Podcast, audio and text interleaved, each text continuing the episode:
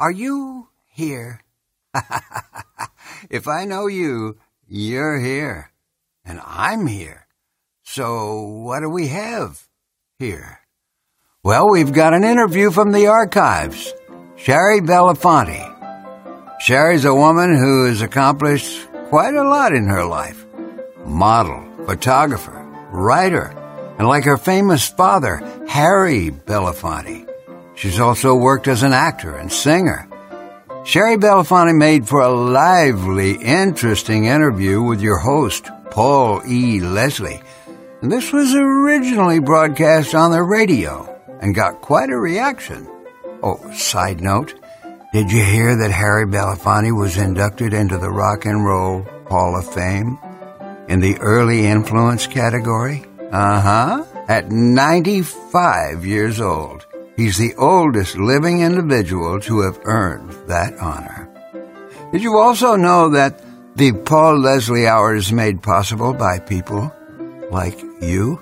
Ah, yes. Simply visit www.thepaulleslie.com/support. And we thank you. And if you'd like to help the show, there's also a free way to do so. Free. Simply visit YouTube and look up the Paul Leslie channel. Click subscribe, and of course, ding ding, ring that bell. It's free, and it's a big help to our mission. Well, I think it's time to hear that interview with Shari Belafonte. If you agree, say, Day-o, day-o. Ladies and gentlemen, our next guest has been described as a Renaissance woman. It's with great pleasure we welcome Shari Belafonte. How are you doing?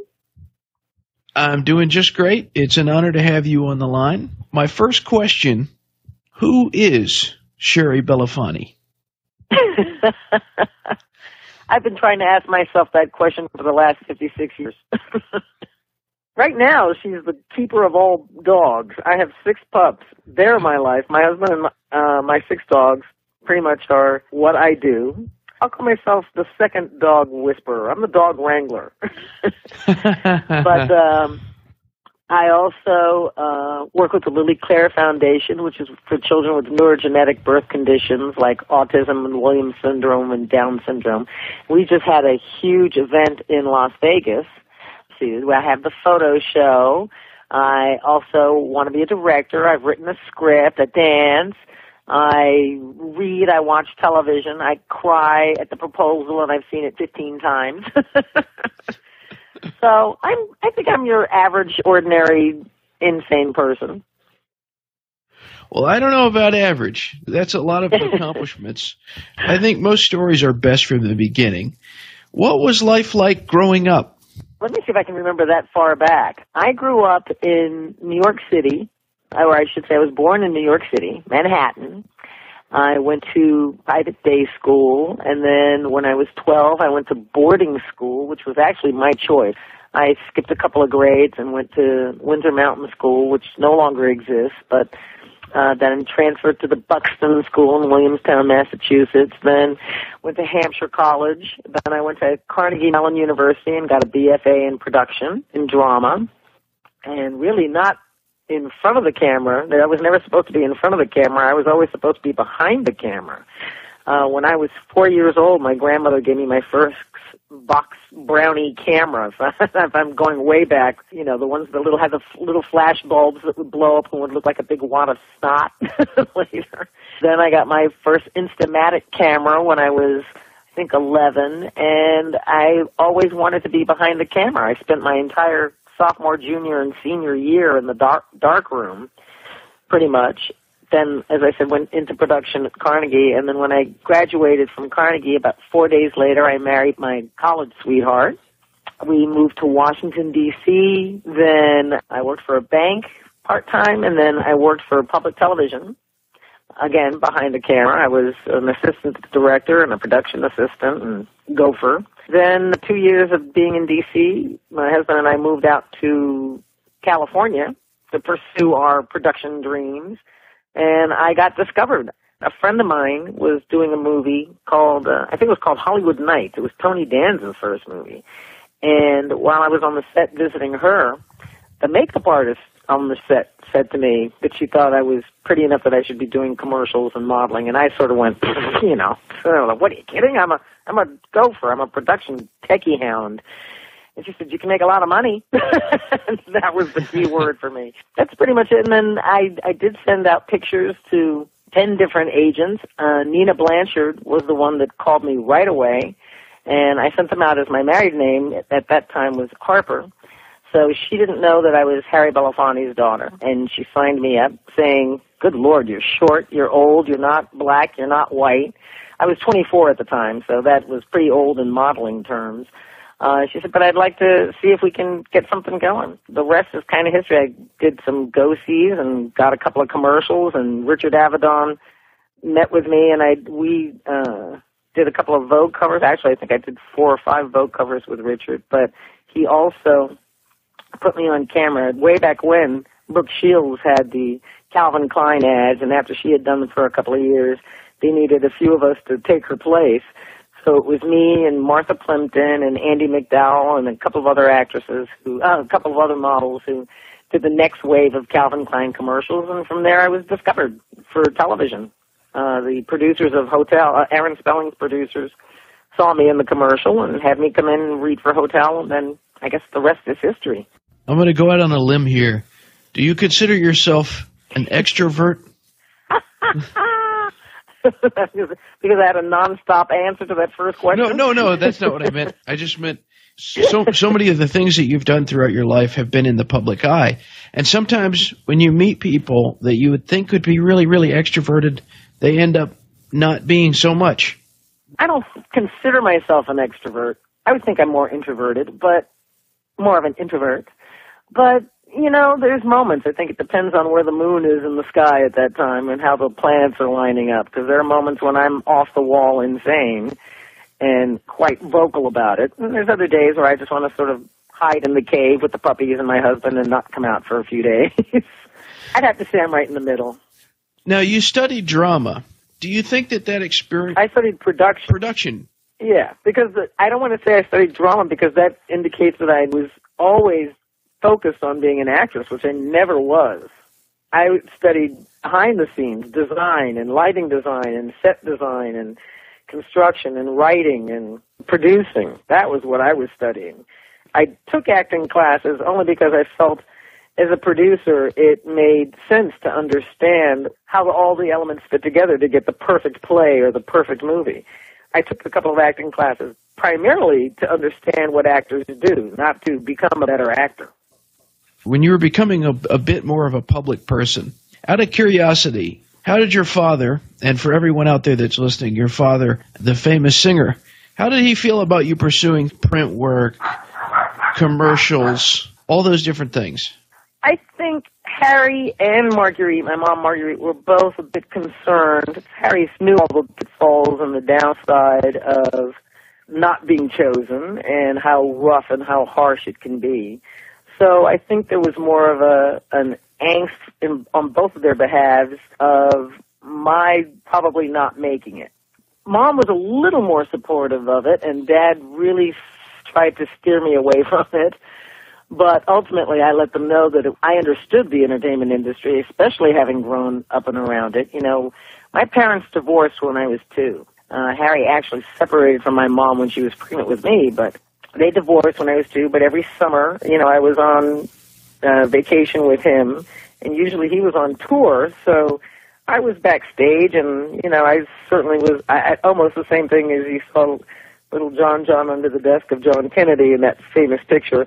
I was sort of lurking in the background, listening and overhearing all the harsh realities of what the entertainment business certainly had to offer, especially for minorities back then, and I think I was a little bit better prepared for it than they may have wanted to give me credit for. But Mom accepted it right away. As soon as she saw that first magazine cover, she was taking it all around Washington, D.C., showing everybody that I was on it. I later came to find out from some friends of my dad's that he did the same thing. He didn't let me know that right away, but Other people said, "Are you kidding? Your father carried that soft magazine cover around for weeks, showing it to everybody." And, you know, that kind of quiet, subtle way, he was very proud as well, but, you know, was a little more reluctant to show it because he didn't want to give me the impression that everything was going to be okay for the rest of my life. You had a music career as well. There's a 1987 release. You can still get it on vinyl. I got my copy from Germany. That's the only place you can get it from, I think. It's interesting because I did some digging around on the internet, and apparently you have a fan base of that album in Germany. But just tell us a little bit about you taking that leap into music. It's funny. I always liked music, and I never thought of myself as a singer. I mean, Whitney Houston, now that's a singer, you know, Natalie Cole, all those people. Those are singers. I'm kind of a stylist. I know that I am into pitch. I'm all about being pitch perfect, and I've always loved music. But I actually was offered this music career because of my popularity on Hotel. Hotel was a very popular show over in Germany. The producers from Metronome, which was the label that my two records are on, contacted me through my agent saying that, you know, if I could carry a note, carry a tune, they would very much like to do a couple of albums. And it's funny, I was out the same time that David Hasselhoff was launching his big music career. So I loved the idea of doing an album, especially over in Germany, because then if it really was atrocious, nobody would hear about it here. Plus, you had the opportunity of singing and having that little life without me being compared to Harry, or even if I was compared, at least I didn't understand because I don't speak German. So whether or not they were comparing me and saying, "Oh my God, she's certainly nothing like Harry," or if they were, like you said, there's probably a few people out there that liked it. It was fun. It was a lot of fun to go over and have that sort of separate career and not think in terms of having a recording career here in the United States. I actually never thought of that because I knew how difficult it was to have a recording career here. You know, you have to go on and back then, it's obviously even more difficult nowadays, but back then you had to go on tour for months to promote an album so that you could increase record sales. I never had anticipated that I would do that kind of thing here, whereas over in Europe at the time you didn't have to go on tour. You could do a half dozen of these shows, sing, you know, on the shows, and then that would do well for record sales there. That's the way they sold records then.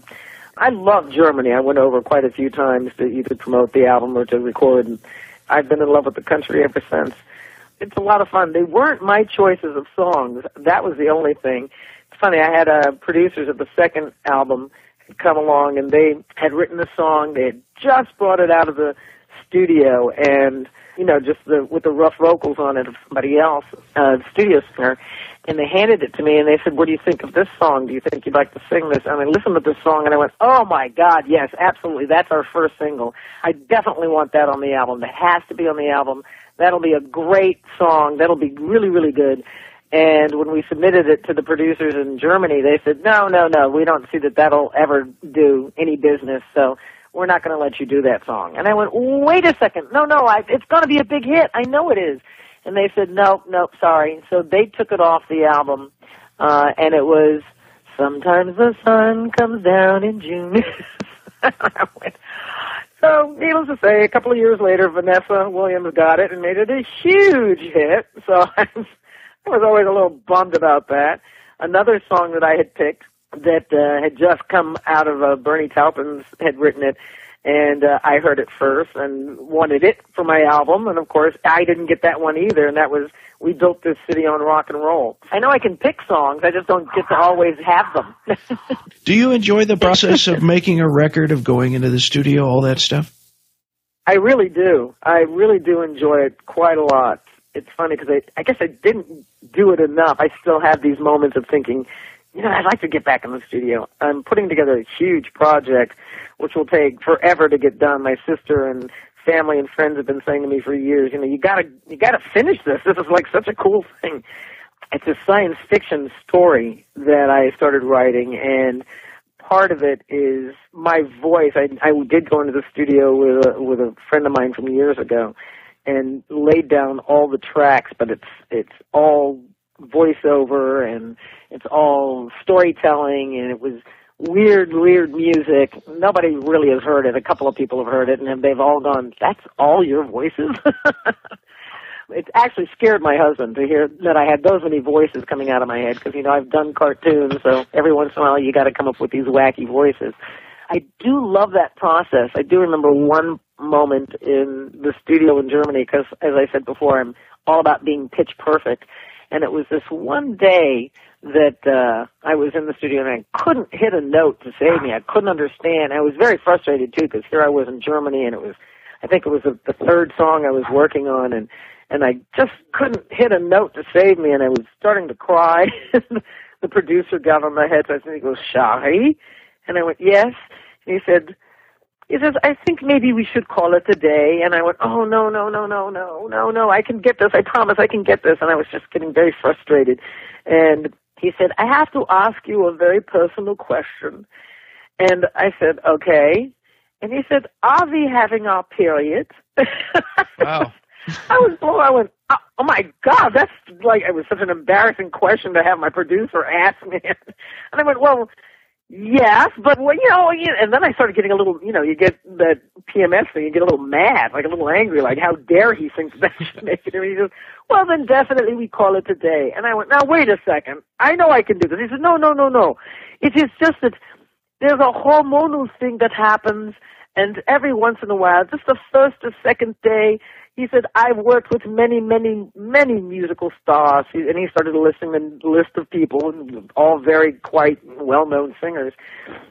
And he said, "It's just these 2 days that sometimes it happens to the best of you." He said, "Trust me," he says, "on Wednesday," because this was Monday, he said, "on Wednesday, you'll be fine."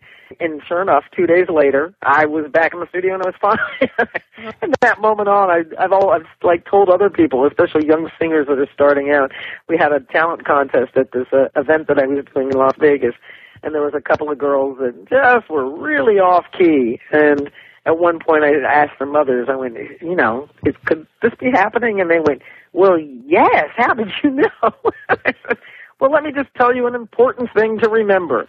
So every once in a while when I'm watching, like, American Idol, or you watch some of these things, and the girls are just slightly off-key, I'm thinking to myself, okay, well, I know what time of the month it is for them. You know, you have these various photography undertakings that you do. You did the postcards from Cuba. You also have the one, Italia. Did you get kind of like the idea to do destination places based on the TV show you did, the travels in Mexico and the Caribbean? How did that happen? You know, it's funny because I actually did the Italia show. Those are all pictures that I shot on my honeymoon with Sam 20 years ago, because I had been on camera for a while. I hadn't picked up my camera in a couple of years. And when Sam and I got married, Sam gave me a brand-new camera, and he said, because he knew, he said, "You know, I see these pictures all around the place that you shot over the years, and how come you don't shoot anymore?" I said, "You know, who's had the time?" So we were getting ready to go on our honeymoon. He said, "Well, here's another little wedding present." I had actually was talking to Richard Avedon and said, "You know, I'm getting ready to go off, and, you know, I haven't shot in a long time, and I'm not a big fan of color. I really like doing black and white." And Richard was the one that said to me, "Well, because you're shooting 35 millimeter, he said, "You know, there's a film that Kodak puts out. It's called recording film."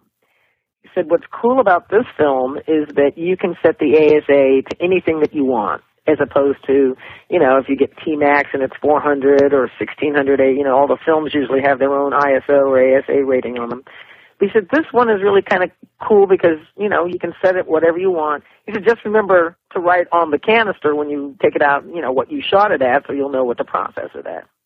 So I bought quite a few rolls of this film, and oddly enough, it wasn't a particularly popular film, and I'm sure it's because it was quite pricey. It was about $12 a roll back then, and, you know, and film was $3 a roll or $4 a roll, and this was 3 times the price. So I used to say either idiots or professionals use this film, and I think I just was a lucky idiot because I shot a lot of this, and of course you don't know what it's going to look like until you process it. You know, and like today, everything's digital, so you can look at the back of a camera and see right away if you've got a picture or not. And, you know, I shot quite a few rolls of these, and then I had them all printed into contact sheets, and there were just a few that I had printed up, because, again, I got busy with my life, and so now, 20 years later, while I was looking in my attic for some other things, I actually found these negatives. And I was surprised to see that they were still in decent shape because, you know, they weren't refrigerated. They were up in a plastic drawer in their plastic sleeves. I took them to the one last guy here in L.A., it's a photo shop that I use, that really does print, you know, as opposed to just constantly digitizing everything. I asked him if he could just print up a few of these so I could see what they looked like. And I was really quite surprised and quite excited at how cool they looked because they look like old Italian pictures. When I was talking to John and David, who owned the Chair and the Maiden Gallery, which is where I've had a couple of shows now, and they were discussing what my next show was going to be because I had done one of the Mythostres, which was that science fiction thing that I was talking about before. And then I had gone to Cuba with Dad. Dad actually asked me to come videotape him to do some home movie stuff for him that's going in his movie. He's doing a documentary about himself right now. So he wanted, because of the fact that it's, you know, there was a time constraint and a budget constraint, he called me on a Thursday and said, you know, bring your video camera and shoot me in Cuba. So the pictures that I shot in Cuba were really just, I shot those in a day. The stills, because I was so busy with the video camera shooting Dad that I didn't really have a lot of time to go around Cuba and shoot. Those two things were part and parcel, not really because of the travel series. It was because of other extenuating circumstances. And while I was on the travel series, I did carry my 50-pound camera bag everywhere I went. You'll even see me half the time climbing up Teotihuacan with this backpack on the back, you know, schlepping up all this camera gear because I just always loved taking pictures. But we used a lot of the photos that I did for the travel show for the packaging. But I've shot headshots for people. I've shot bugs and, like, microscopic things. And I've shot pictures of the moon. And I got pictures of sunspots. I just love taking pictures. I think I was, as a child, just remember plopping myself in front of the television and being fascinated by that whole theory of a picture being worth 1,000 words. Till this day, I've been in love with that moment that's frozen in time. So even though there's a lot of stuff that's around traveling, you know, because everybody shoots nowadays, you know, I mean, it's kind of easy to shoot great pictures with the digital cameras that we have. You know, it used to be a real art form because you had to shoot a roll and you had to just hope for the best at the end of the process thing that you had one or two pictures. But now, you know, these digicards can take 500, you can get 1,000 pictures on a card. So chances are you're going to get at least one or two good ones out of 1,000 pictures that you take. And even if they're not any good, you can always erase them and start again. But, you know, back then it was truly an art form. I like to think that I managed to capture some good moments. John and David, like I said, who own the gallery, have been real nice and real supportive of my work. And obviously they've given me a couple of shows. I also had a show at the Carnegie Hall Museum. And my marketing manager is looking to put up a couple of shows here in California, which I have not done yet. I just feel very blessed and very lucky that my grandmother was the one that put that camera in my hands and said, okay, now, you know, stop bouncing off the walls and drawing pictures all over the walls and go shoot some pictures. So. Any chance that you'll bring the exhibit to Atlanta, Georgia at some point? I would like to actually maybe find out about that. That would be kind of a cool thing. If you want to talk to Raji, you know, who I think you spoke to earlier, tell her where we can take it. I would love to have a photo show there, too.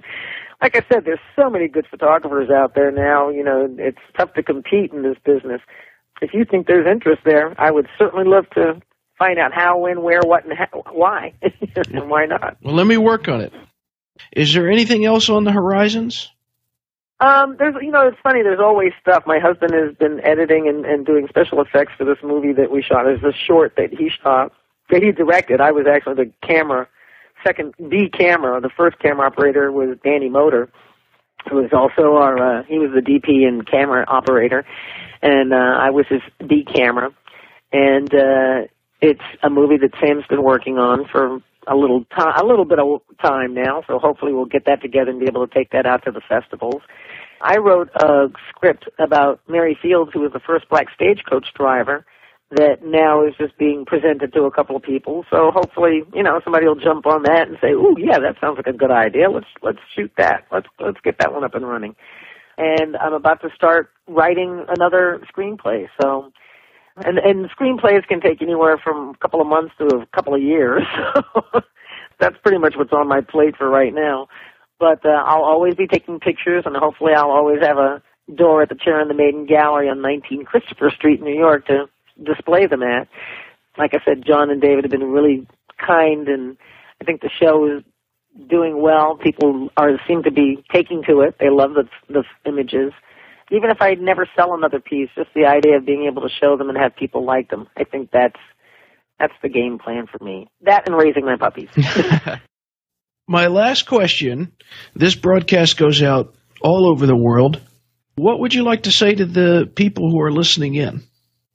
I think they should all go to Jon Stewart's Back to Sanity march in Washington, D.C. on October 30th. Unfortunately, I can't be there, but we're living in some interesting times right now. I think politically it's such a mishigoff that you want to, you know, reach out and slap some people around and say, come on, get serious, get it together. But I think everybody needs to have faith and just know that things are going to get a lot better. Things, I think, are already starting to get better, although it's hard to believe sometimes the way some people talk. My faith is in this president, and I'm hoping that everybody else really sits back, stands back, and takes a good hard look at what we've accomplished in this country and all the wonderful things that we can continue to accomplish, and be honest, be truthful as opposed to telling some of the bare, bold-faced lies that are out there. I think it's more important to be honest with ourselves than it is to just try and get ahead for powerful reasons. So I would like that wish for everyone, I think, more than anything else. I think that's it. Oh, that and to be nice to animals. That's a big thing for me, too. Well spoken. I appreciate the optimism. Thank you so much for doing this interview. Thank you. Your voice sounds a little bit better than it did the last time, right? Roger told me that you caught my cold, right? Yeah. You know, I thought about that. You had a cold, and then I had a cold, but I'm glad we had the chance to do this. I know you called, and I sounded more like Harry than I did me. You did. You really did. And then I was waiting for your call, and then Roger called, and she said, oh, my God, he sounded almost as bad as you did. So I figured you can just blame everybody. You can blame me for your cold, for catching that cold. It's been a great pleasure talking to you. I hope you make it to Atlanta at some point. That'd be great. It'd be great for me, too. All right. Well, have a wonderful day. Thanks. And everybody out there, have a wonderful life. Thank you for stopping by today. If you enjoyed our program, consider telling a friend about it. The Paul Leslie Hour is made possible through people just like you. So you want to keep the show going, right? Go to thepaulleslie.com. That's thepaulleslie.com. Click on Support the Show. And thanks to everyone who contributes. Performance of the intro music is courtesy of John Primorano, The Entertainer, written by Scott Joplin. End credit theme music is courtesy of John Primorano, the traditional song Corina, Corina. Your announcer is Dan Gold. Hey, that's me. The show is hosted and produced by Paul Leslie. And we'll see you next time on the Paul Leslie Hour.